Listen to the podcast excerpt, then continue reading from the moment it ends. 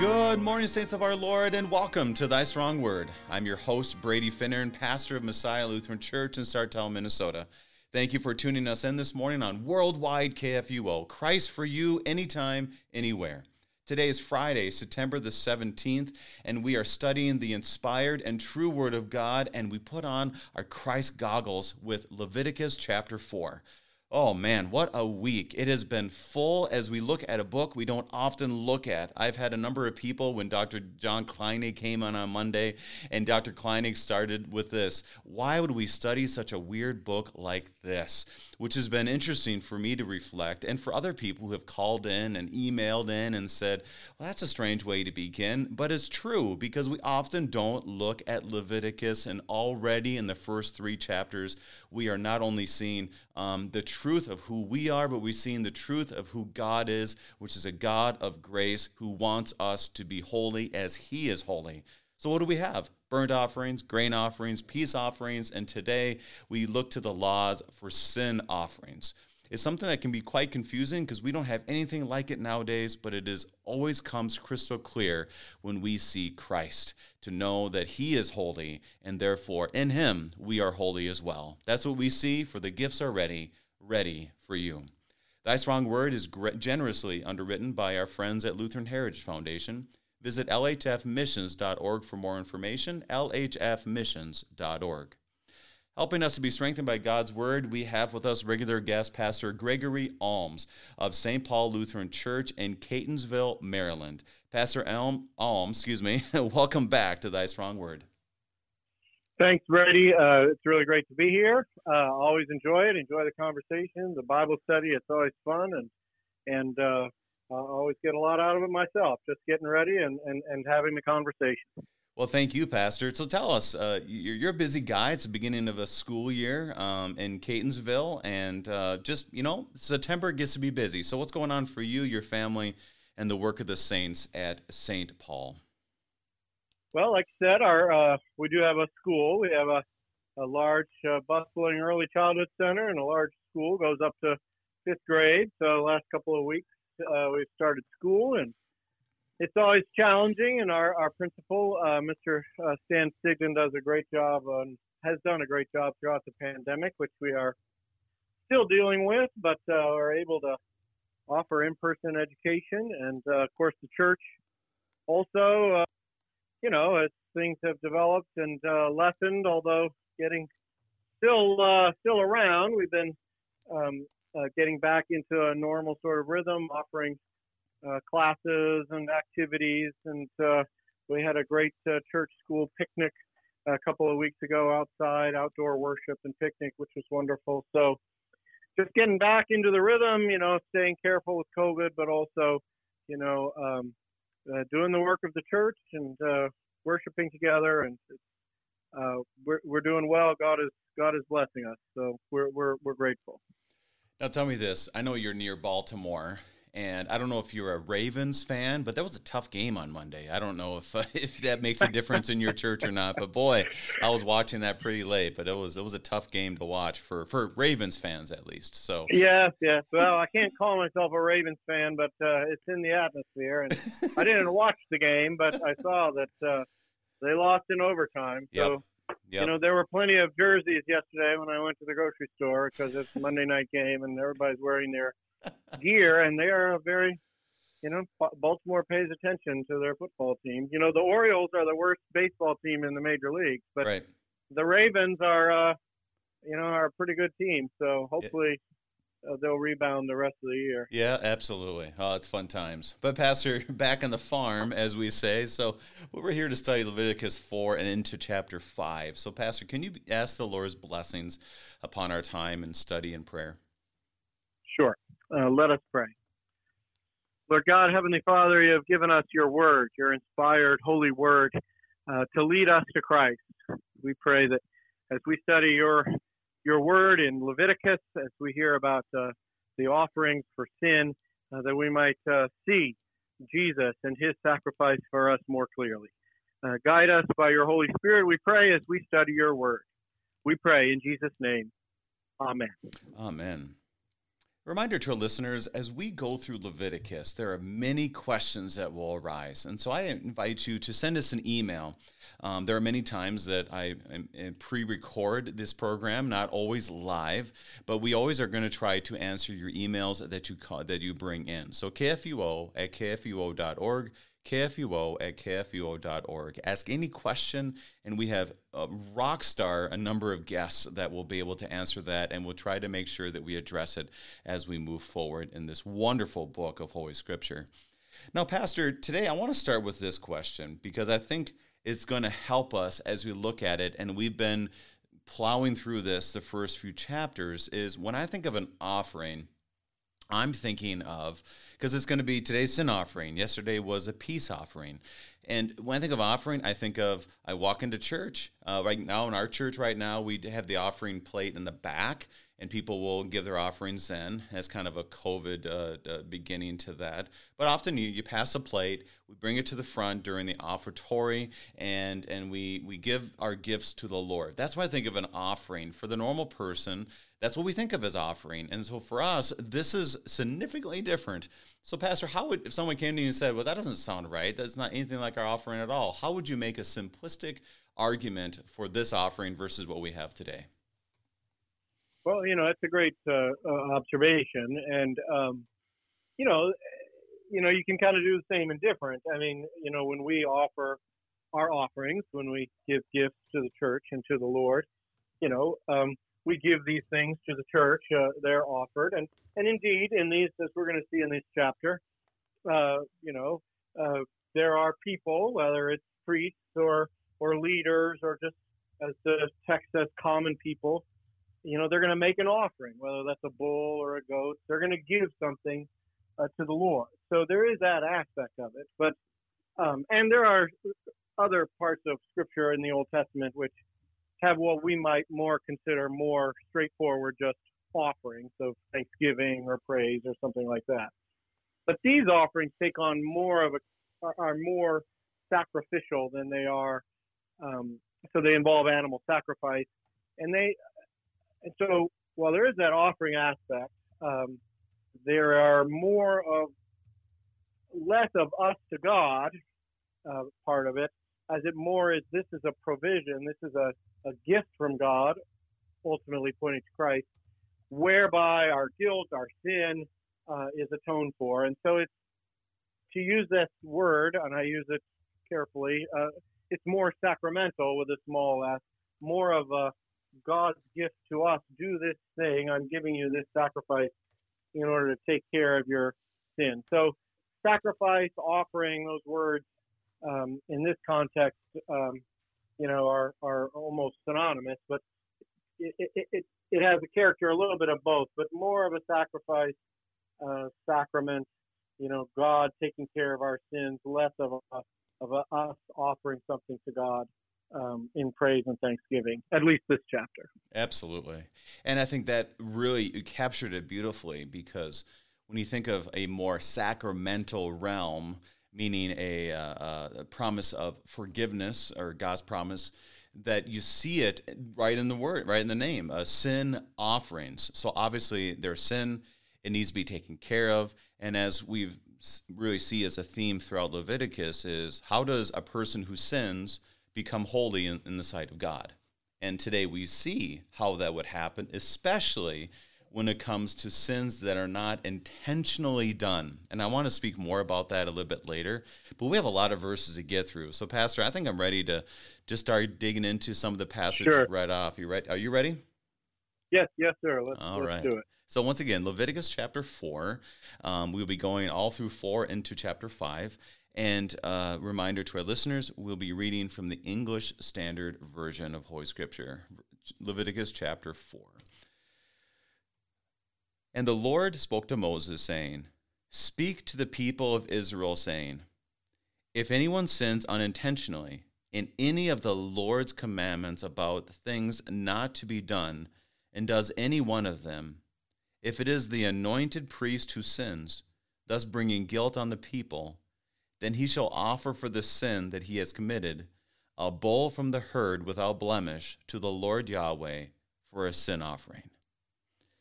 I want I want to stop there. It's kind of a little bit of an awkward stop. I want to stop there because there's a number of things here that I think are going to lay the groundwork for the rest. So first of all, I found it interesting that the Lord spoke to Moses saying, and to me this is just a reminder that when Moses writes this and when he says this, he is not making up something or reinterpreting it for himself. This is literally what the Lord said. To me that has power in that. Any reflections on the Lord literally coming to Moses and speaking and saying, "Speak this to the people." Any thoughts on that? Well, it just um, reminds us of, of Holy Scripture in general that um, that the Lord speaks to us, but He does so through human authors and prophets and apostles, and so um, we can be sure, even though these are obviously it's a it's a human book that was uh, written by human people, real human beings, uh, yet God spoke through them, and and what that does, and what it does to the Israelites in Leviticus, and also for us, is it gives us a certainty. So the Israelites, God's people, and um, can be sure that that these things, which they're going to be told to do, um, these uh, offerings, sacrifices, rituals, are not, as you said, something that Moses made up, um, but they are truly pleasing to God. For for Moses is is simply God's spokesman, and in the same way, you know, if we want to make the big jump early on in our show, I mean, you know, if, if we're talking about the sacraments, baptism, and the Lord's Supper, it's um, uh, these are things which have God's command behind them. So, mm. you know, it's it's that same thing. This is not something that we make up or, you know, that we receive by tradition. There may be traditions that surround it, but but we can be sure that these come from the Lord. He's pleased with these offerings uh, for the Israelites, and and it gives them confidence and assurance. And it is the first time in Leviticus where it says that the Lord spoke to Moses specifically. In chapter 1, it says the Lord called Moses and spoke to him from the tent of meeting. Here it just says the Lord spoke to Moses. I don't think there's a huge difference in that. I didn't see a big distinction in Leviticus. It's just a very powerful statement to remind us that these are these are true words and the Lord Yahweh himself would come to him and says speak to my people. Now here it's the sin offerings is intentionally excuse me intentionally addressing the unintentionality of sin.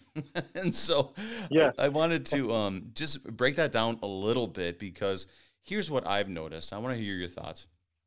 We do have a tendency in our culture to make a distinction of those sins you intentionally did and those sins you didn't. And sometimes even as christians we can make it sound like well that's not really a sin because you didn't intentionally do it unless it's something that affected me or something you know you say well you didn't intentionally do that therefore it's no big deal. And so we kind of put a level on sins when it comes to our relationship with the lord.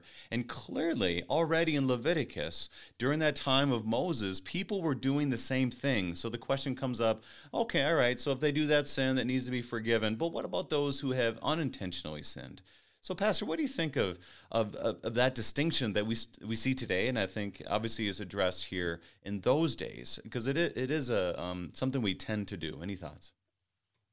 Yeah, I mean, I think this uh, this whole chapter, the whole everything we're going to be talking about today, uh, deals with um, you know unintentional sin. So it's very interesting, and it's interesting how seriously chapter four and chapter five takes even unintentional sin. And so, as you said, we, you know, uh, unintentional sins seem less serious than, you know, intentional sins, and we, uh, and so we, we kind of deal with them differently. But the Lord, in His perspective, you know, He's looking at His people, and and one thing I think, you know, for me, as in this chapter and in Leviticus generally, is it's more of a, a group thing, more of a church thing, more of a, if you want to say a national thing, God's people, a group thing than it is an individual thing. So unintentional sins, you know, they they deflect from, they subtract from, they ruin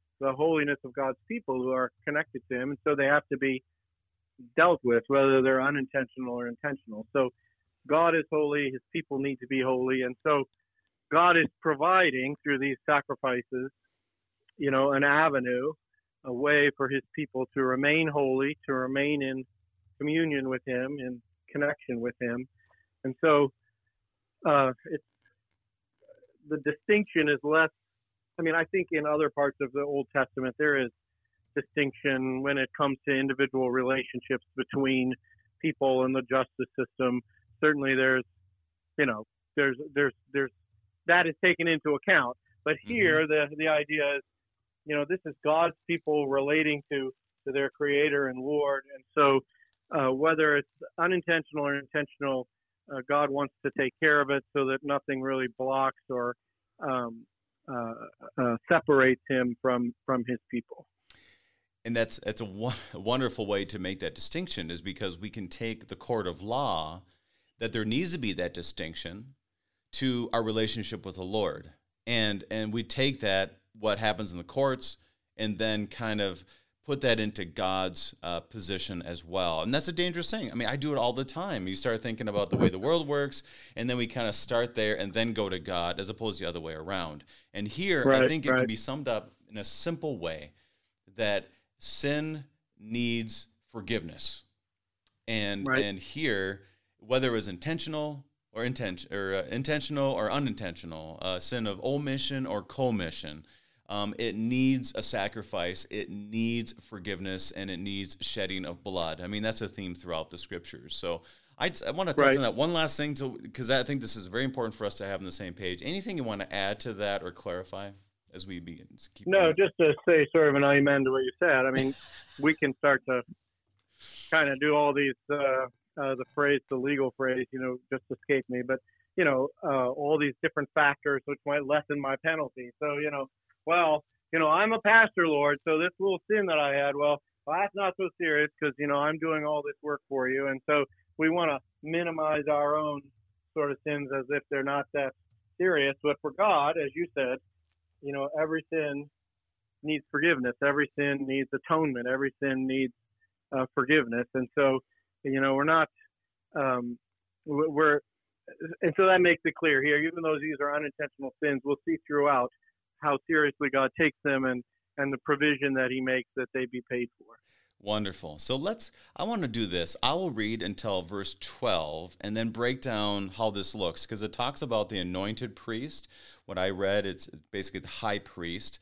Um, if he sins, this is the order. This is what needs to happen. So I just want to keep going because a lot of verses. So 4 through 12. He shall bring the bull to the entrance of the tent of meeting before the Lord Yahweh, and lay his hand on the head of the bull and kill the bull before the Lord. And the anointed priest shall take some of the blood of the bull and bring it into the tent of meeting. And the priest shall dip his finger in the blood and sprinkle part of the blood seven times before the Lord in front of the veil of the sanctuary. And the priest shall put some of the blood on the horns of the altar of fragrant incense before the Lord, that is in the tent of meeting.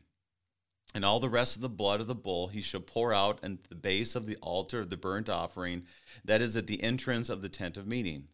And all the fat of the bull of the sin offering he shall remove from it, the fat that covers the entrails, and all the fat that is on the entrails, and the two kidneys with the fat that is on them at the loins, and the long lobe of the liver that he shall remove with the kidneys, just as they are taken from the ox of the sacrifice of the peace offerings. And the priest shall burn them on the altar of burnt offering. But the skin of the bull and its flesh with its head, its legs, its entrails, and its dung, all the rest of the bull he shall carry outside the camp to a clean place, to the ash heap, and he shall burn it up on the fire of wood. On the ash heap it shall be burned up. So, Pastor, we've we've covered quite a bit of ground in chapters one through three. But is there anything you want to kind of highlight uh, uh, with the process that they follow, the blood that needs to be um, thrown around and what you do with the quote extra stuff when they take it outside the uh, take it outside the camp. There's a lot there. We've covered quite a bit, but I want to see if there's anything you want to highlight. Sure. Um, you know what strikes me is uh, first of all is, and you I'm sure have talked about this in the prior um, chapters, uh, but you know they're at the tent of meeting.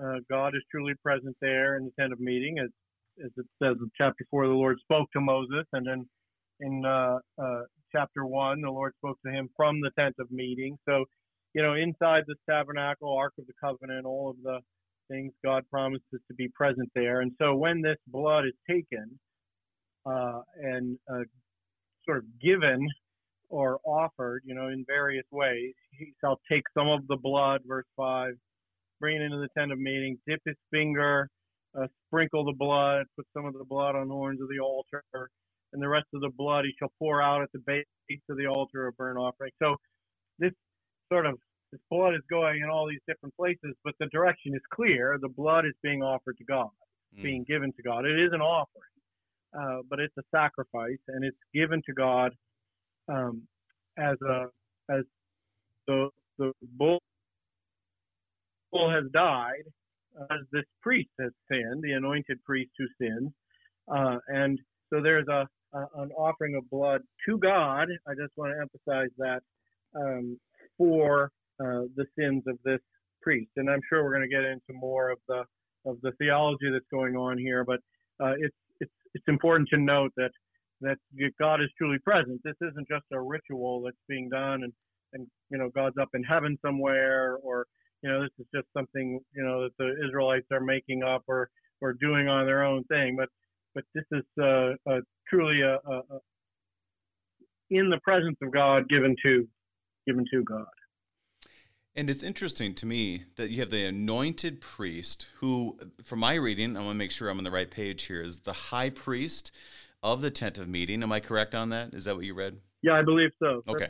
So the high priest, the the the the the the priest of priests, the the pastor of pastors, the the theological leader, right away he lays the groundwork by saying, when he if he sins, which tells us that guess what? Even the high priest would sin. I mean, this is something that yeah. some people have a hard time grabbing their their you know, grabbing their arms around this understanding of everything. So even the high priest sins, and this is where you see in Hebrews where talks, which we studied right before this, Hebrews talks about that when the high priest would make a sacrifice, he would have to make one for himself, which points us to Jesus, like you already have as well, that, that Jesus didn't need to make a sacrifice for himself because he did not sin. So we, we get this wonderful understanding of all have fallen short of the glory of God, that we're all on the same playing field. Even the high priest needs to do this because even he will unintentionally sin.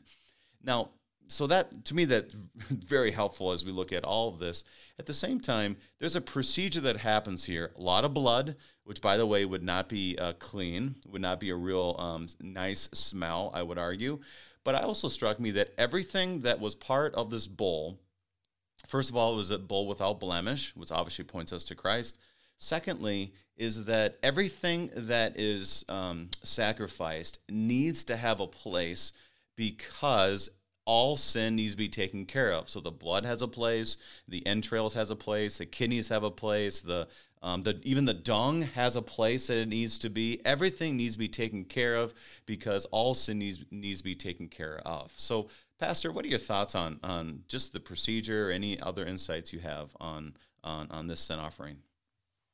Right. I mean, I think you make a good point. It's a it's a complete offering of the bowl. I mean, nothing is just sort of um, you know put in the garbage can or whatever and forgotten about. But every part of the bowl is offered to God. There, different parts of the bowl are offered in different ways, sort of according to its cleanliness or appropriateness in the in the tent of meeting. But the the blood, which of course is is central to the sacrificial system. You know, life is in the blood, and the shedding of blood is is symbolic and is a is an offering of the life of the bull. So the blood is is essential, and the blood is offered to God in these various places. Then, you know, the various kidneys and fat and so forth are burnt on the altar of burnt offering. Again, the burnt offering, uh, and the thought is that the smoke rises and, and that offering is given to God completely. And then the unclean part, legs, entrails,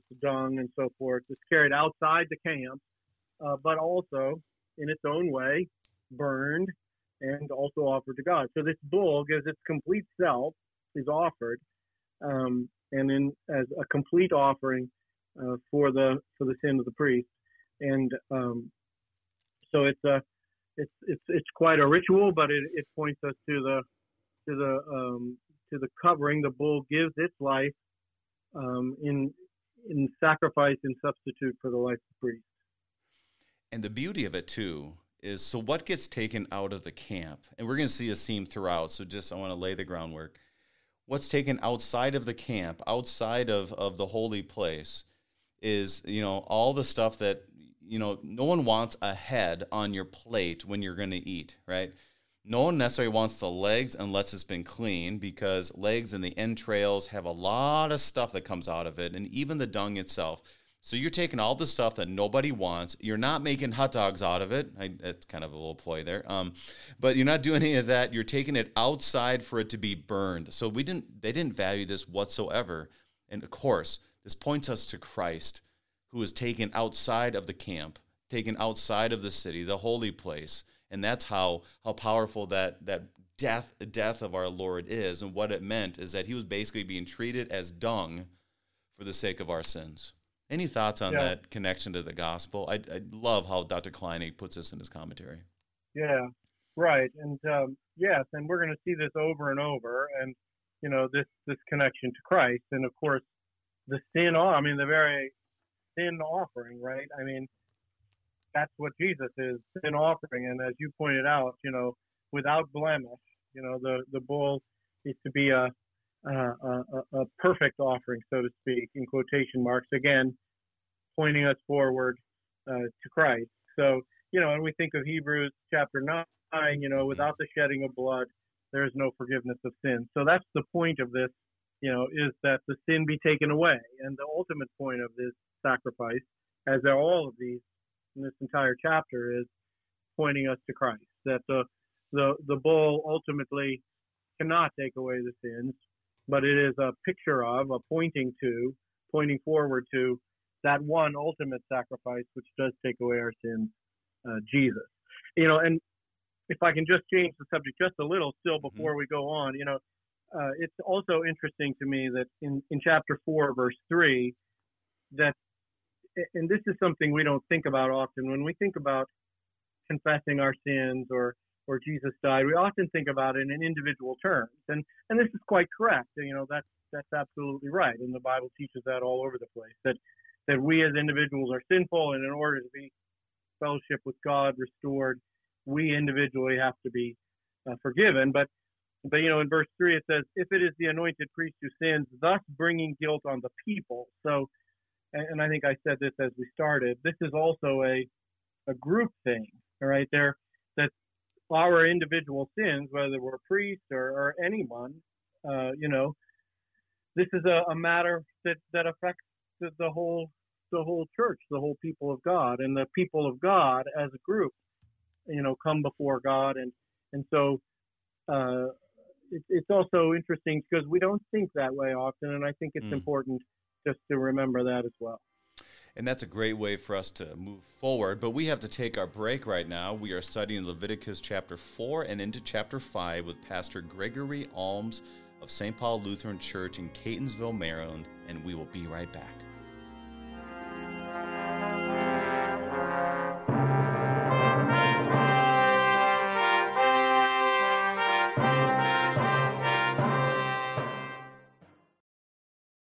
ზეთი დაღვინო დაასხა მას This is the voice of a mother in the faraway country of Georgia, reading to her six month old son about Jesus from a Bible storybook written in the Georgian language. The child's Bible was given to her by the Lutheran Heritage Foundation, and the Holy Spirit is working powerfully through your support of LHF to make events like these happen every day. Help another family learn of the Savior. Learn how at lhfmissions.org.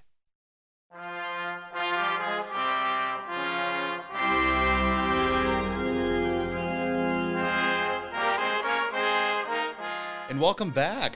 We are studying Leviticus chapter 4 with Pastor Gregory Alms. And, and Pastor, I wanted to share this little tidbit of why it's important for us with this offering, this, pe- the sin offering, excuse me, is the other day I was wearing my clerical collar. I was in a gas station. We call it Kwik Trip here in Minnesota. K W I K, not not the Quick Trips in Missouri with a Q, but this is a K.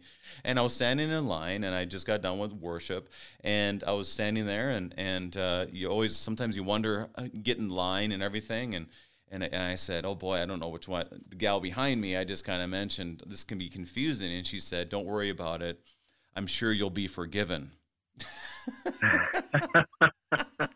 and I said, well, you know, we we we asked for the Lord's grace. I, I obviously didn't go along into it. But I said, well, as long as I repent, right? And she goes, right. Don't right. worry about it, Father. I'm sure you'll be fine. And I was just, kinda, yeah. I was like, oh man, I should cite Leviticus with this gal and show her that we all need forgiveness and we all fall short. But anyways, it was a funny conversation, and that's why I think the first 12 verses is important for us to relate to today. That our pastors need forgiveness as well and that that our people need forgiveness as well which is why we look to christ. So have you ever had anything like that? And any thoughts on that story? Isn't that fun?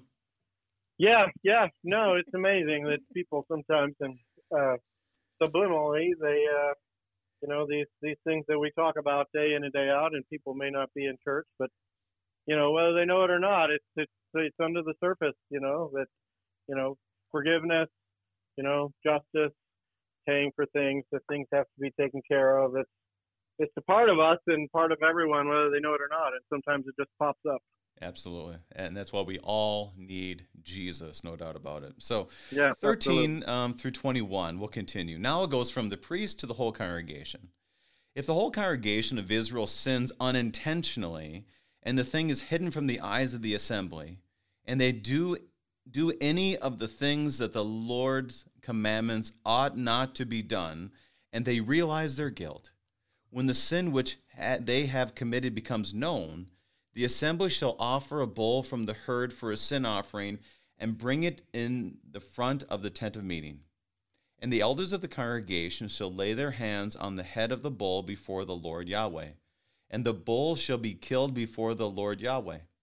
Then the anointed priest shall bring some of the blood of the bull into the tent of meeting. And the priest shall dip his finger in the blood and sprinkle it seven times before the Lord Yahweh in front of the veil. And he shall put some of the blood on the horns of the altar that is in the tent of meeting before the Lord Yahweh. And the rest of the blood he shall pour out at the base of the altar of burnt offering that is at the entrance of the tent of meeting.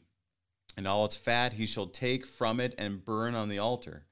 Thus he shall do with, do with the bull, as he did with the bull of the sin offering. So shall he do with this. And the priest shall make atonement for them, and they shall be forgiven.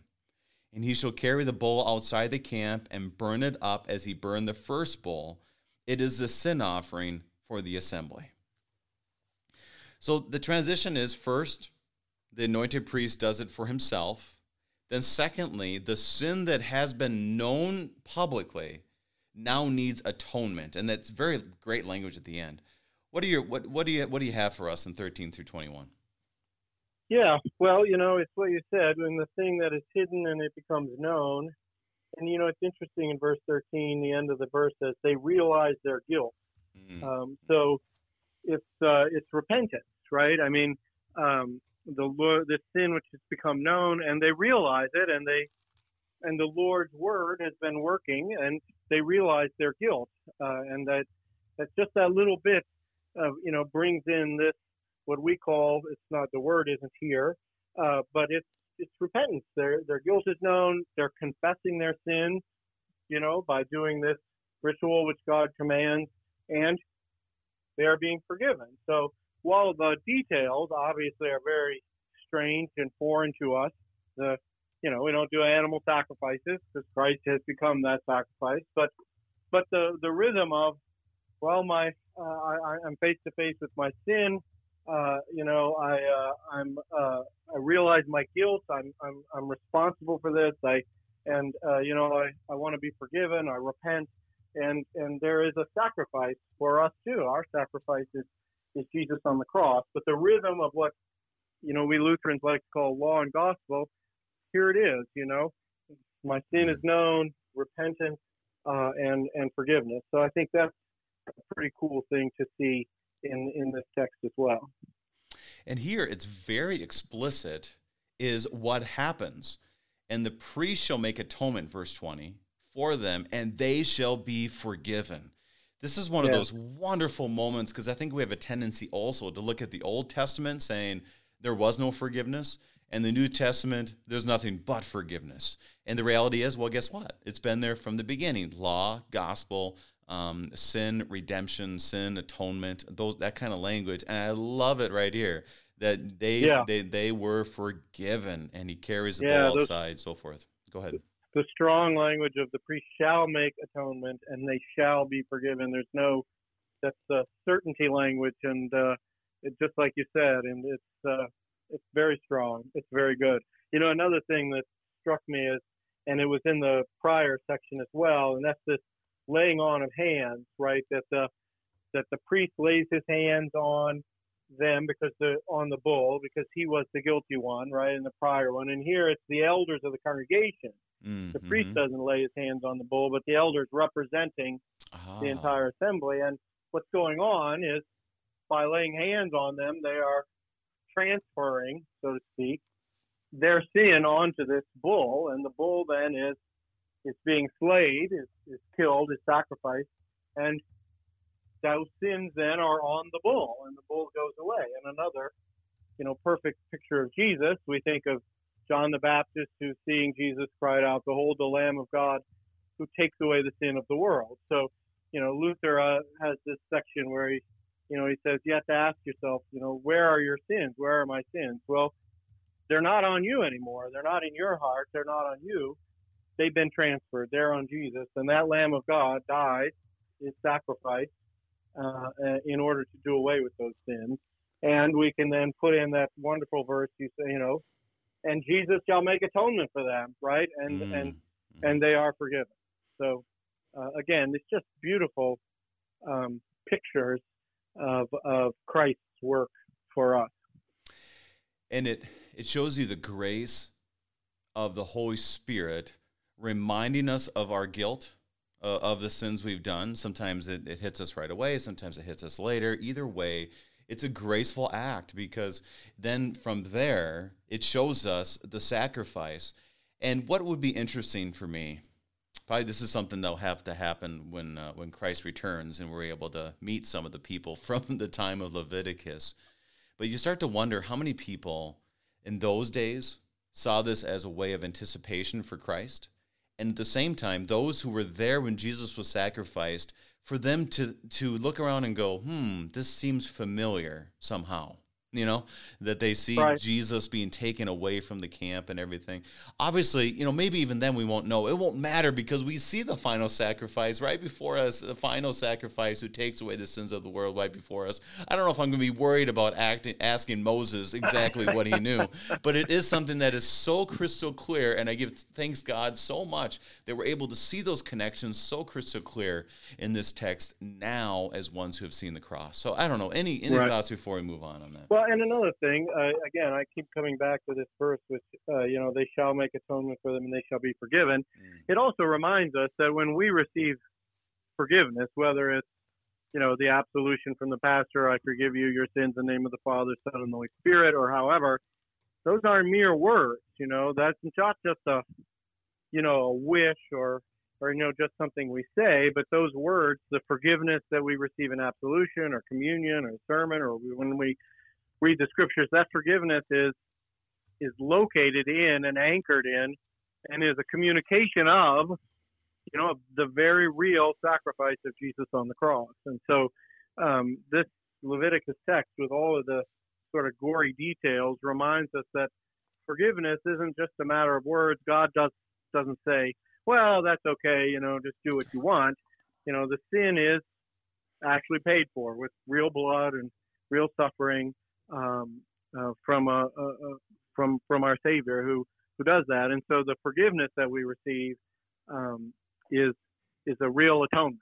Atonement has been made, and we receive the that atonement, the fruits of that atonement, uh, in the Word. And that's always a good reminder. This is why we proclaim um, is uh, you proclaim as opposed to explain right? That when when you give someone the body and blood of Christ, you say, "This is the body of Christ for the forgiveness of your sins." And for us, in faith, we pray the Holy Spirit helps us remember that it's true.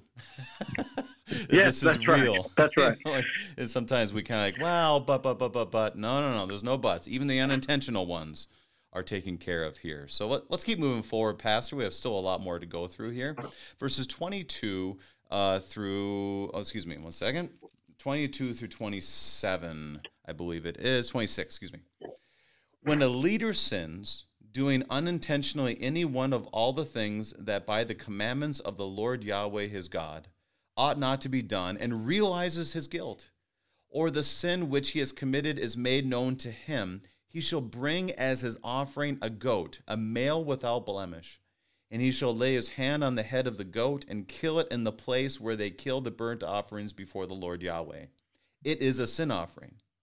Then the priest shall take some of the blood of the sin offering with his finger and put it on the horns of the altar of the burnt offering and pour out the rest of its blood at the base of the altar of the burnt offering. And all its fat he shall burn on the altar like the fat of the sacrifice of peace offerings. So the priest shall make atonement for him for his sin, and he shall be forgiven. Now we making a transition. I mean, making a, a, logical flow here of the anointed priest to the whole congregation, now to the leaders. Any distinctions or highlights you have from the leader portion of these uh, sin offerings?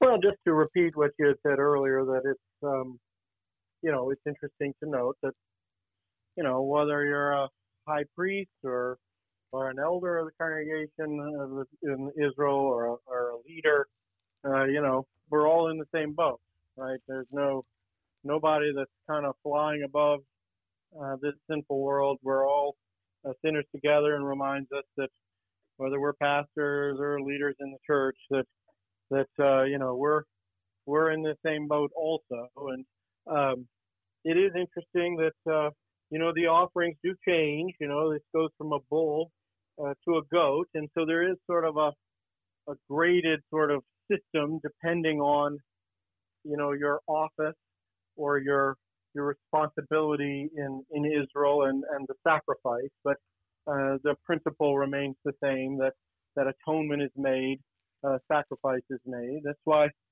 you know it reminds us that you know there are there are different responsibilities, different uh, offices, but um, the the sacrifice of Christ is uh, atones for for all of us. And I like there's a distinction here, and I'd like to hear your thoughts too. In verse 23, it goes from a bull to a goat. Now it is a male without blemish, and we'll find out more distinctions later of different sacrificial animals to use. But I do see this as the beginning of showing that God and His grace is making sure that all people, common people, leaders, uh, priests, uh, those who are rich, who are poor, all people will be able to make a sacrifice that is a pleasing aroma to the Lord. So here it's a goat. I just find it interesting that the, the, different animals that are there, but ultimately, it I think it points us to Christ too. That God is a, is a God who gives the sacrifice for everybody, which points us obviously to Christ, who has died for all people and all sins. So, any any thoughts on the distinction of animals? Right. I think it's, it's, it's what you said. God provides what is needed, and so um, for each oh. one, as as you said, as we go on, you know, as we go down the ladder, so to speak, different sacrifices are are um, made available to different people in different walks of life. But again, the emphasis is this is coming from God, right? This is the Lord speaking through Moses, and he is he's giving these uh, sacrifices. And so behind them all, whether it's a goat or a lamb, or even when we get to the very end, even uh, even uh, grain as a sin offering, right, um, right. Uh, it comes from the Lord. And so, you know, we, those people can be sure, we can be sure that if it comes from the Lord, whatever its eyes of the world, I mean, people may think, oh, grain, you know, you must be a poor person, but God has has said, you know, offer the grain. So if God is behind it, then we can be sure. Just like you know, we think about baptism, it's just water. What on earth can just a little mm. sprinkling of water do? But God stands behind that water and has made His promise, so uh, we can be sure. And it, and like how you said it so well, that the Lord provides um, the offering. And here, how can we not think about Genesis 22 and Abraham? when he takes his son to be sacrificed, and he named that place, the Lord will provide. For on the mount yeah. of the Lord it shall be provided. And once again, it points us to how the Lord provides then for the, the offerings here, but also obviously he'll provide the ram, which we would consider to be Christ um, for our uh, sin offering. So um, let's keep moving forward here, Pastor. 27 through 35. 27 through 35. If any one of the common people sins unintentionally in doing any one of the things that by the Lord's commandments ought not to be done, and realizes his guilt, or the sin which he has com- committed is made known to him, he shall bring for his offering a goat, a female without blemish, for his sin which he has committed. And he shall lay his hand on the head of the sin offering, and kill the sin offering in the place of the burnt offering. And the priest shall take some of its blood with his finger, and put it on the horns of the altar of burnt offering, and pour out all the rest of the blood at the base of the altar. And all its fat he shall remove as the fat is removed from the peace offerings, and the priest shall burn it on the altar for a pleasing aroma to the Lord, and the priest shall make atonement for him, and he shall be forgiven. If he brings a lamb as his offering for a sin offering, he shall bring a female without blemish, and lay his hand on the head of the sin offering, and kill it for a sin offering in the place where they kill the burnt offering.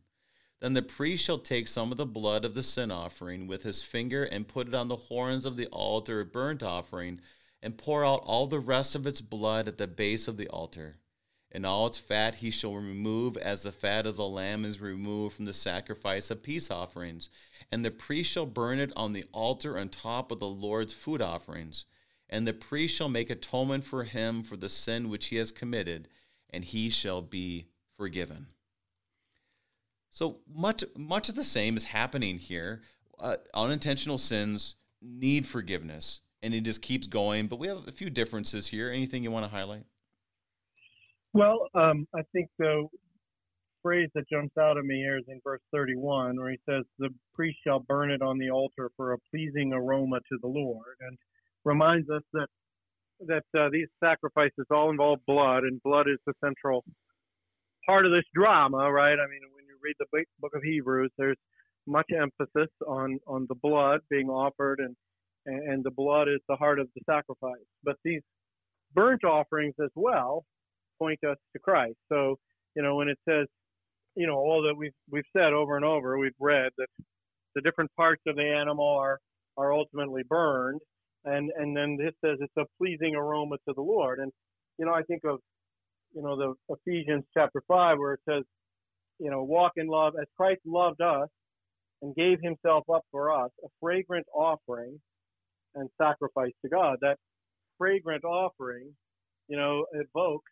reminds us of a burnt offering. Jesus obviously wasn't burnt on the cross, but, you know, just in the same way that these animals are, are, are sacrificed completely in a burnt offering given to God and is, is pleasing to God, uh, Christ uh, on the cross was was uh, sacrificed, and that sacrifice went up, and it's you know the the language that Paul uses is this language of burnt offering, a fragrant offering uh, to God, and you know in the flood too, I think um, you know uh, the Lord said something about this uh, aroma that he, he smells from Noah's uh, sacrifice, mm. and uh, uh, promises not to um, you know to to curse the ground or, or, or flood again. So it's that burnt offering points us to Jesus also. It, makes me think too about how busy these priests would be because they go from the burnt yeah. offerings to the peace offerings to all these offerings and now to the um, sin offerings that this would be a long time period i mean because it, it, definitely builds off each other not builds off in the sense of um, you do that one and this one but they're addressing all the sins possible with these sacrifices which shows us um, these priests had to be pretty tired at the end of the day. I would think. I don't yeah. know. I just I think about the details of that. Boy, that'd be exhausting. So, um, yes, yes, that's right. I'm tired when we just do church. Right? I know exactly. Yeah. yeah. And also, God is an equal opportunity um, sacrificer. You know, not only is it the males, but also the females without blemish. So he right. definitely does not yeah. just get rid of one um, of the sexes in this whole process. But it, it ends chapter 4, and he shall be forgiven. This is an important yeah, piece I think we need to highlight often, is because people, uh, if you would ask them, what is the heart and soul of the church? That we have a tendency not to make it simple. And here we see it even in the Old Testament. What's the heart and soul of the church? The forgiveness we have by the blood of our Savior. And, and, and yeah. that's what is so beautifully brought together in this. Any last thoughts before we kind of close things out in chapter 5? No, I think you you, you got it. I mean, this this uh, um, re- repeat, this almost refrain, you know, atonement, and he shall be forgiven. Uh, very, very nice, and uh, puts the emphasis. Uh, you know, Moses, the Lord through Moses is is putting the emphasis right right where we he wants us to look. Now, in chapter five, Pastor, this is probably one of my favorite ones because I've been at enough vacation spots or other parts where there are pigeons everywhere. And so I would be support of bringing back the uh, the sacrifice of a few pigeons yeah. here or there. But that's I don't want to get in trouble. I'm just that's that's a joke. That was a joke. Right. So, right. Right. Right. Yeah. Chapter five verses. We'll close things out. Verses one through thirteen. If anyone sins in that he hears a public adjuration to testify, though he is a witness, whether he has seen or come to know the matter, yet does not speak, he shall bear his iniquity. Or if anyone touches an unclean thing, whether a carcass of an unclean wild animal, or a carcass of unclean livestock, or a carcass of unclean swarming things, and it is hidden from him, and he has become unclean, and he realizes his guilt, or if he touches human uncleanness, of whatever sort of uncleanness may be with which one becomes unclean, and it is hidden from him, when he comes to know it and realizes his guilt, or if anyone utters with his lips a rash oath to do evil or to do good, any sort of rash oath that people swear, and is hidden from him, when he comes to know it and realizes his guilt in any of these, when he realizes his guilt of any of these and confesses the sin that he has committed, he shall bring to the Lord Yahweh as his compensation for the sin that he has committed a female from the flock a lamb or a goat for a sin offering, and the priest shall make atonement for him for his sin. But if he cannot afford a lamb, then he shall bring to the Lord as his compensation for the sin that he has committed two turtle doves or two pigeons, one for a sin offering and the other for a burnt offering. He shall bring them to the priest, who shall offer first the one for the sin offering. He shall wring its head from its neck, and he shall never shall not sever it completely. Then he shall sprinkle some of the blood of the sin offering on the side of the altar, while the rest of the blood shall be drained out at the base of the altar. It is a sin offering. Then he shall offer the second for a burnt offering according to the rule. And the priest shall make atonement for him for the sin that he has committed, and he shall be forgiven. And he cannot, if, but if he cannot afford two turtle doves or two pigeons, then he shall bring as his offering for the sin that he has committed a tenth of the ephah of fine flour for a sin offering. And he shall put no oil in it, and shall put it no frankincense on it, for it is a sin offering. He shall bring it to the priest, and the priest shall take a handful of it as it as its memorial portion to burn this on the altar and the Lord's food offerings. It is a sin offering. Thus the priest shall make atonement for him for the sin which he has committed in any one of these things, and he shall be forgiven. And the remainder shall be for the priest, as in the grain offering. Pastor, we have about uh, two and a half minutes left of our time. How would you break down chapter 5, the first 13 verses? Well, I mean, for me, I mean, there's, you know, the various uh, circumstances, uh, you know, uh, you know, hearing his public witness or whatever and doesn't do it, and the various uncleanness and so forth. But what's interesting to me is as it goes through and and it goes through the different kinds of offerings, right? So, you know, a lamb, uh, if you can't afford a lamb, then turtle doves or pigeons, and if you can't afford a turtle dove or a pigeon, then you know, grain. So the emphasis isn't on the absolute necessity of some sort of animal, as if this is some magic ritual. And you know, if you you know, you have a magic formula. The emphasis is on, you know, God providing forgiveness and atonement for his people. And so it isn't a magic formula somehow, you know, of course they are to follow all of these words from God uh, uh, correctly and in the right way. But what the Lord is doing is what his his emphasis is is I want to provide forgiveness for my people, and and so whether it's a a bull or a lamb or a goat or even you know if someone is poor they can't afford that I'll use even grain.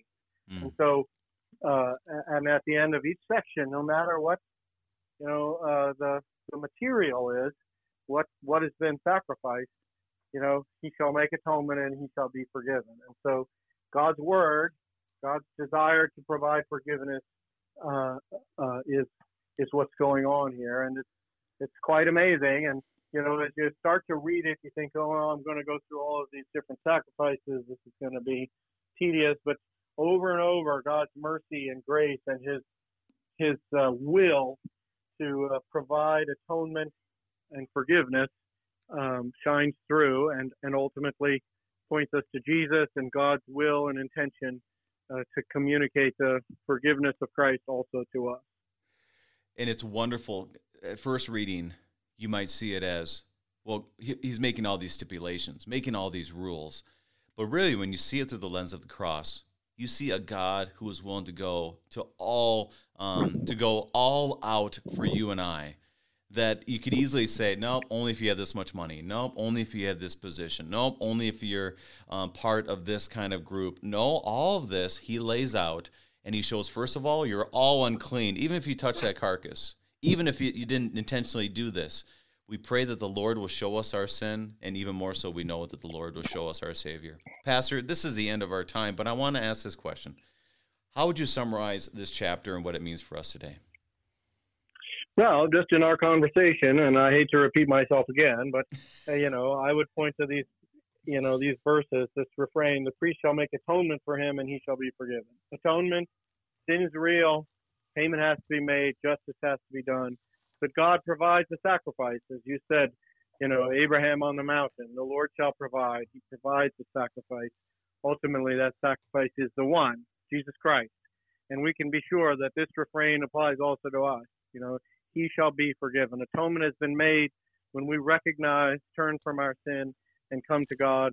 Uh, he is not angry. All those sins have been transferred to Jesus and done away with, and we rejoice in his mercy and forgiveness. Pastor Gregory Alms of St. Paul Lutheran Church in Catonsville, Maryland, giving us God's strong word from Leviticus chapter 4. Pastor Alms, thank you again for bringing us the gifts. Thank you, Pastor. I appreciate it. Appreciate the invitation and uh, glad to be here.